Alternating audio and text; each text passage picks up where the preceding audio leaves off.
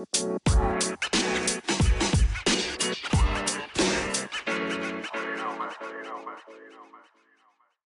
and welcome to what is now season five of Pebble in the Pond podcast. My name is Sam Stewart and I am the CEO of the Australian and New Zealand Mental Health Association. Each year, ANZMHA hosts several leading mental health conferences which give us the opportunity to connect with incredible industry leaders, lived experience speakers, researchers, academics, and frontline workers as they share fascinating stories and projects which are changing the face of mental health within our community. Listen in as we go one on one with these inspiring people and dive deep into their work. It is truly a privilege to bring you their stories. Our podcast episodes may contain content which could be triggering for some people. If you need support, please contact Lifeline on 131114 or visit the Get Help page on anzmh.asn.au. Join us for Pebble in the Pond each Tuesday and let's get into season five.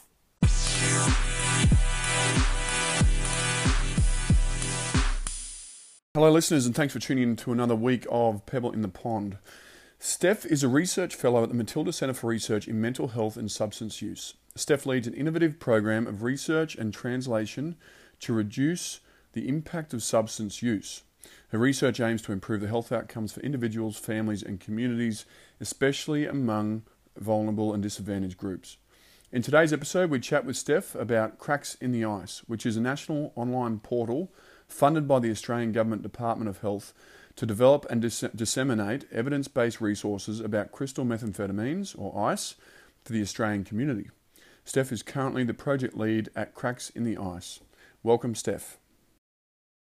Welcome to another episode of Pebble in the Pond. I'm your host, Talitha Nat, and this afternoon I am joined by the lovely Steph Kershaw at our Australian and New Zealand Addiction Conference. So I'm going to hand over to Steph to introduce yourself. Thanks. So I'm Steph. I'm a research fellow at the Matilda Centre for Research in Mental Health and Substance Use, which is based at the University of Sydney. And my research is all around prevention, early intervention, and treatment for illicit substance use. Awesome. How long have you been at the Matilda Centre? The Matilda Centre was established at the end of 2018, and I've been there ever since then. Awesome. So tell me about your background in terms of how you got into research to begin with. Well, I always wanted to do something health focused, but I was terrified of being a nurse or a doctor because I knew that I would get too emotionally attached and so I, I, thought maybe the best career is for something where I can support the healthcare system, but in a sort of stepped back way. So I chose mm. to be a scientist. And I trained to be essentially a lab rat mm-hmm. uh, and, you know, analyze all the blood samples, etc. But I got a bit sad doing that because I felt like I wasn't having a real world impact. So I actually went over after I finished my PhD and worked for the World Health Organization for a couple of hmm. years. Did you now? Yeah, and I looked into the drug policy around sort of illicit drugs and worked particularly on the expert committee of drug dependence. Mm. And so that, you know, really brought home to me how important translational research is and the need for, you know, evidence based research around sort of drugs and, you know, the changes that we make in policy if we have the evidence for it. Why did you choose this area being, I guess, AOD, or sorry, alcohol and other drugs for our listeners. Why did you choose this area in particular? Well, it was a little bit of family history. Mm-hmm. Uh, so, you know, a little bit of lived experience as a family member. Yep. And also, it was just something that I fell in love with without sounding strange. Mm. you know, I was offered a, a, number of PhDs and, you know, I looked at them all and I thought, you know, drugs and alcohol, that really appeals to me, you know. I would like to understand more about it. I would like to be able to help people because I've seen what it's like to be a family member or friend who doesn't have that support or even knowledge about, you know, drugs and attitude and how they can help their loved one. Mm, absolutely. So let's go back and talk about the work or the research that you're doing currently at Matilda. I think you've been doing a lot of studies around ice use. Is that right? Yeah, that's right. So after I finished up to the World Health Organization, I started at the Matilda Centre, and my project is all around an online portal called Cracks in the Ice, which is focused on d- disseminating evidence based information about crystal methamphetamine and linking people to resources and support services across Australia. So we've got a number of resources for health workers and family and friends and people who use the drug. But one of the also beautiful things about Cracks in the Ice is I did get to do some research through it. And through that, I've been looking at sort of the knowledge and attitudes around crystal methamphetamine in Australia. Mm. With the ice usage per capita in Australia being such a huge uptake, what are you seeing in terms of your research with the amount of ice usage in our country to date?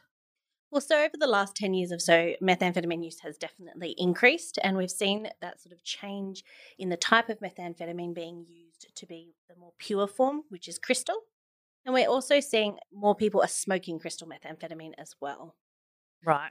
And conversely, we've also seen a lot of public health campaigns around crystal methamphetamine, which unfortunately can be quite stigmatizing and so it is a little bit hard in Australia to measure rates because of the stigma associated with methamphetamine. Mm, absolutely.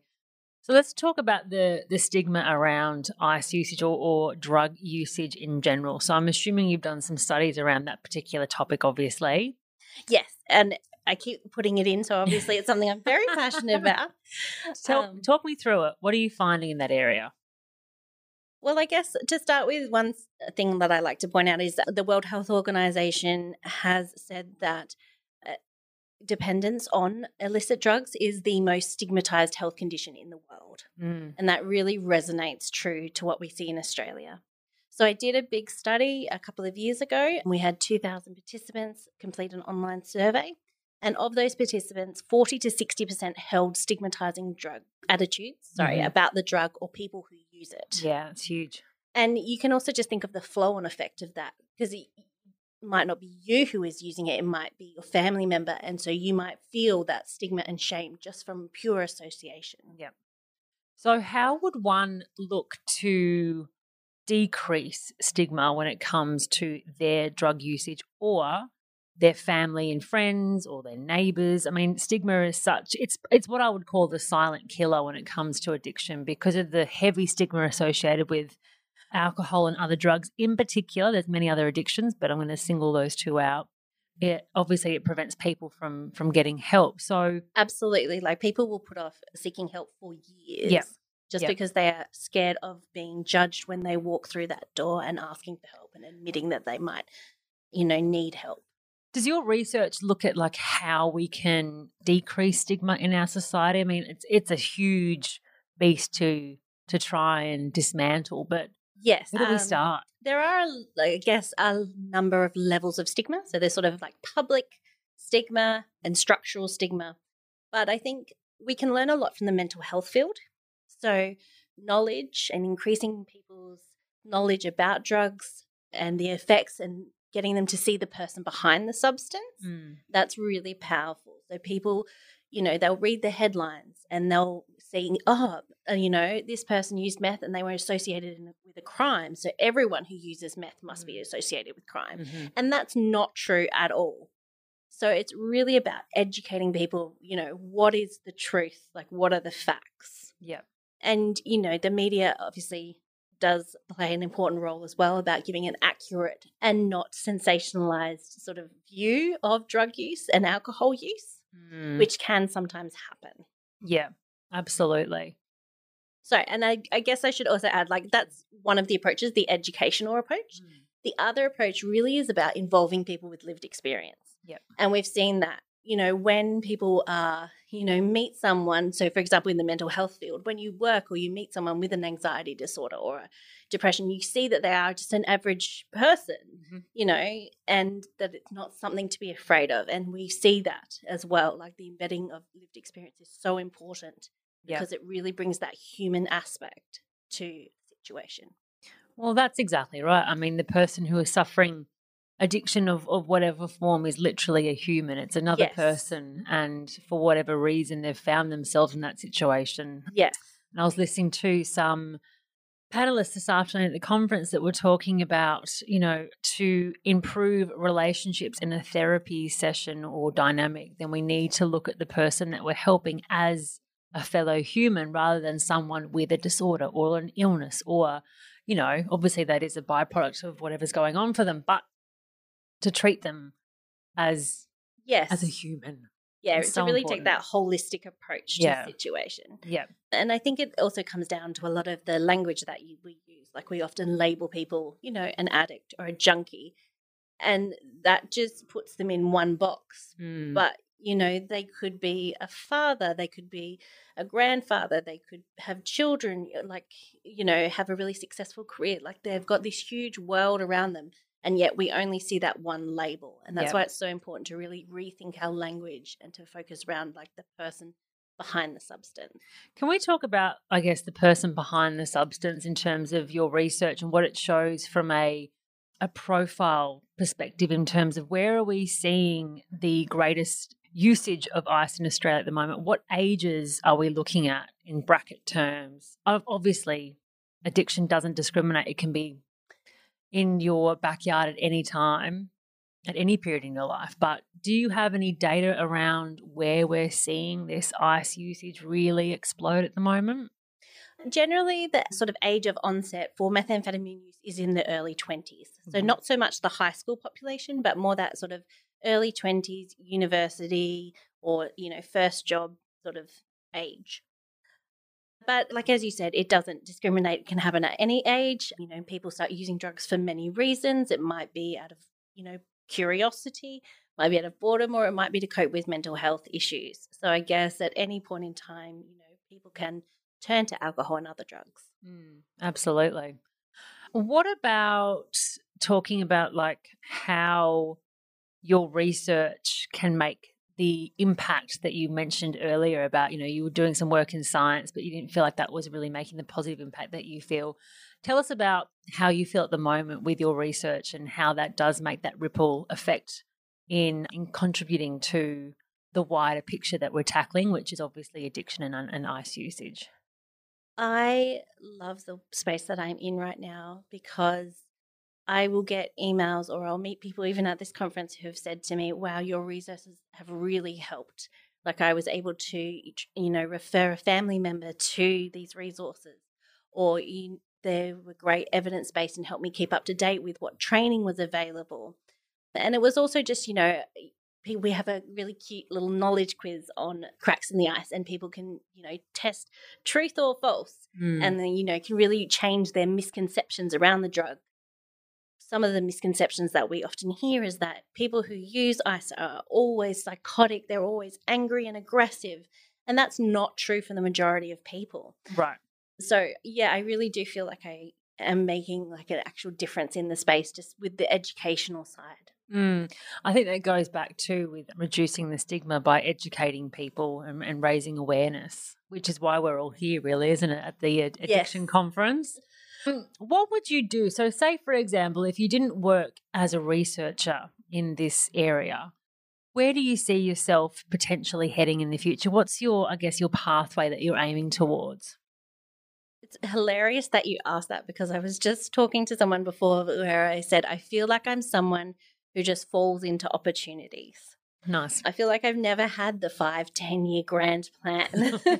I feel like I've just always leapt at an opportunity that's spoken to me, whether it be an internship, you know, moving states to take up a different job. And it's all just seems to have led me in this beautiful direction. So good. So I don't know if I could say I'd commit to a plan. So Mhm. far, my, my current plan seems to be working really well.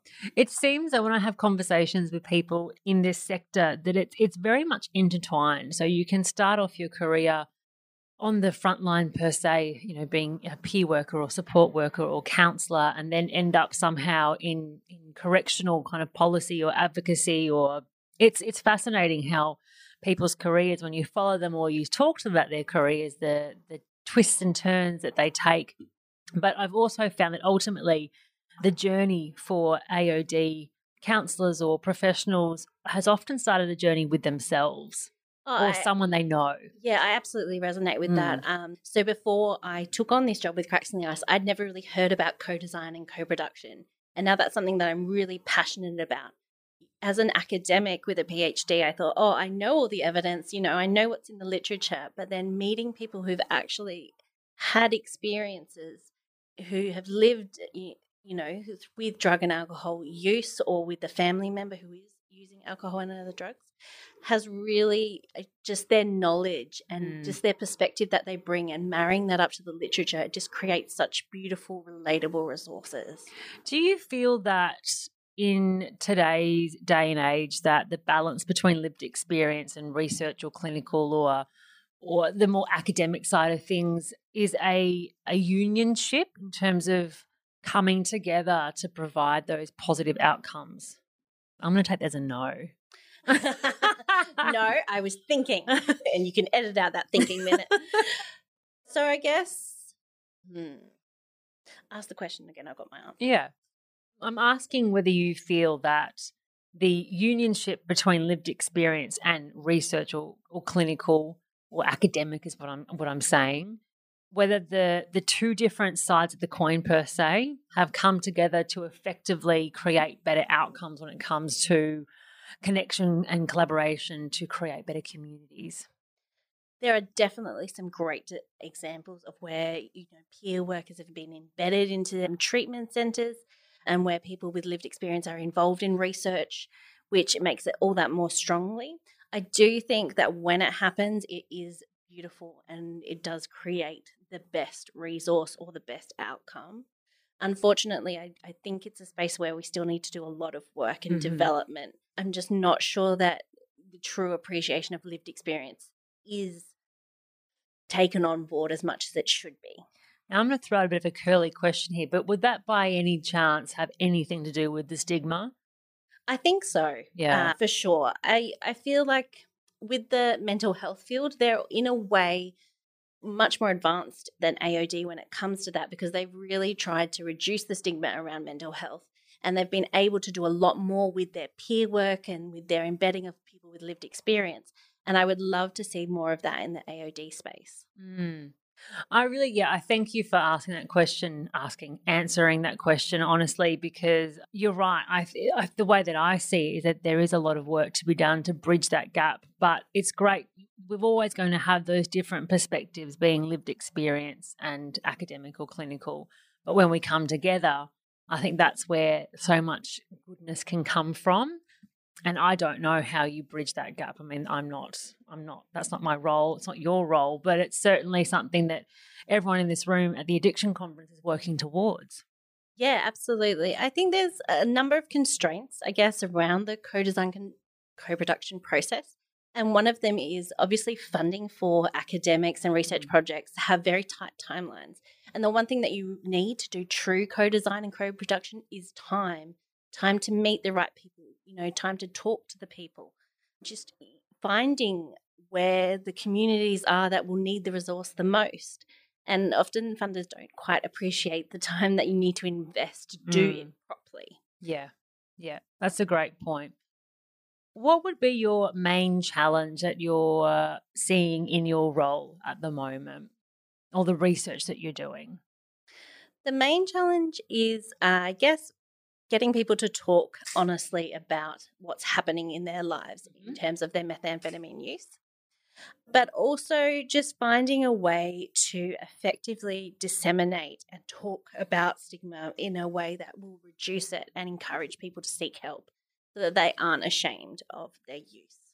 Would that happen by people telling their stories openly and honestly, and then that going onto a more public platform where other members of society can access or hear their stories? I think that's a really important part of it. Yeah, absolutely. That sort of contact based approach is called in the literature. Mhm. That's seeing that person behind the substance, like we've talked about before.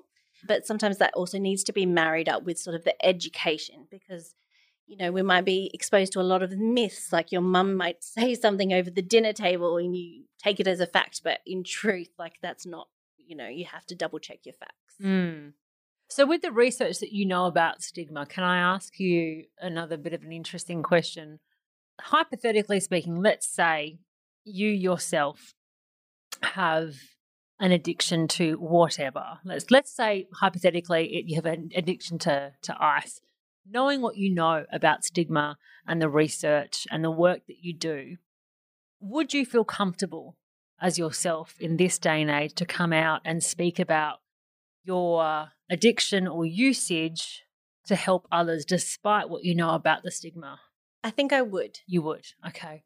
That's good I mean, know. it is scary, and some of the people that I've spoken to with lived experience and the like the research that I've done, you know, there's high levels of discrimination when Mm. people do seek help. But one of the things is the earlier you seek help, the better. And also, one thing that people consistently say to me is hearing someone else who's gotten through it or someone else I can relate to really makes the difference. Yeah. So I, I think I would. Yeah, good on you. It's a, I know it's an interesting question to ask, but I think it's sometimes it's so easy to to try and put ourselves into other people's shoes and be like, okay, well, would I come forward and speak openly about such a a challenging topic? Yeah, I mean, my initial thought was, oh, how terrifying. Yeah. but, and I guess it also does help knowing that there is treatment and support available. Yeah. Often it, it can be a bit of a difficult path to navigate Mm. and finding the right avenues, but, you know, it is there.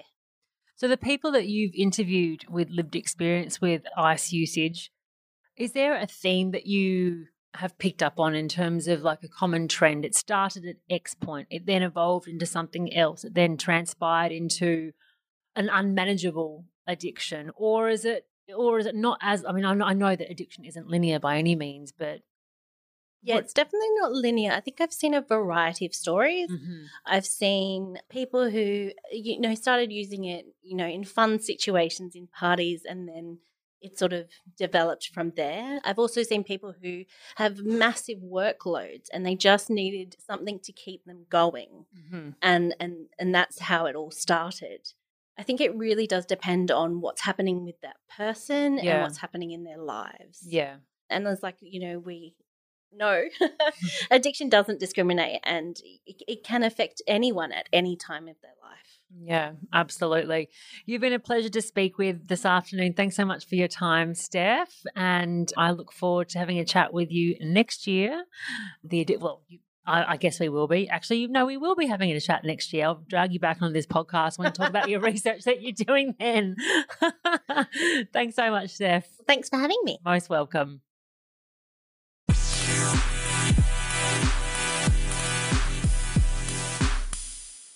Well, we hope you enjoyed this episode. Feel free to share with your friends and colleagues, and if you know someone working in mental health that you'd like to see featured on the podcast, please email any suggestions to us at membership at anzmh.asn.au. You can also stay up to date on our socials at ANZMHA on Facebook, Twitter, and LinkedIn. Thank you so much for listening, and we look forward to sharing our next episode with you next week.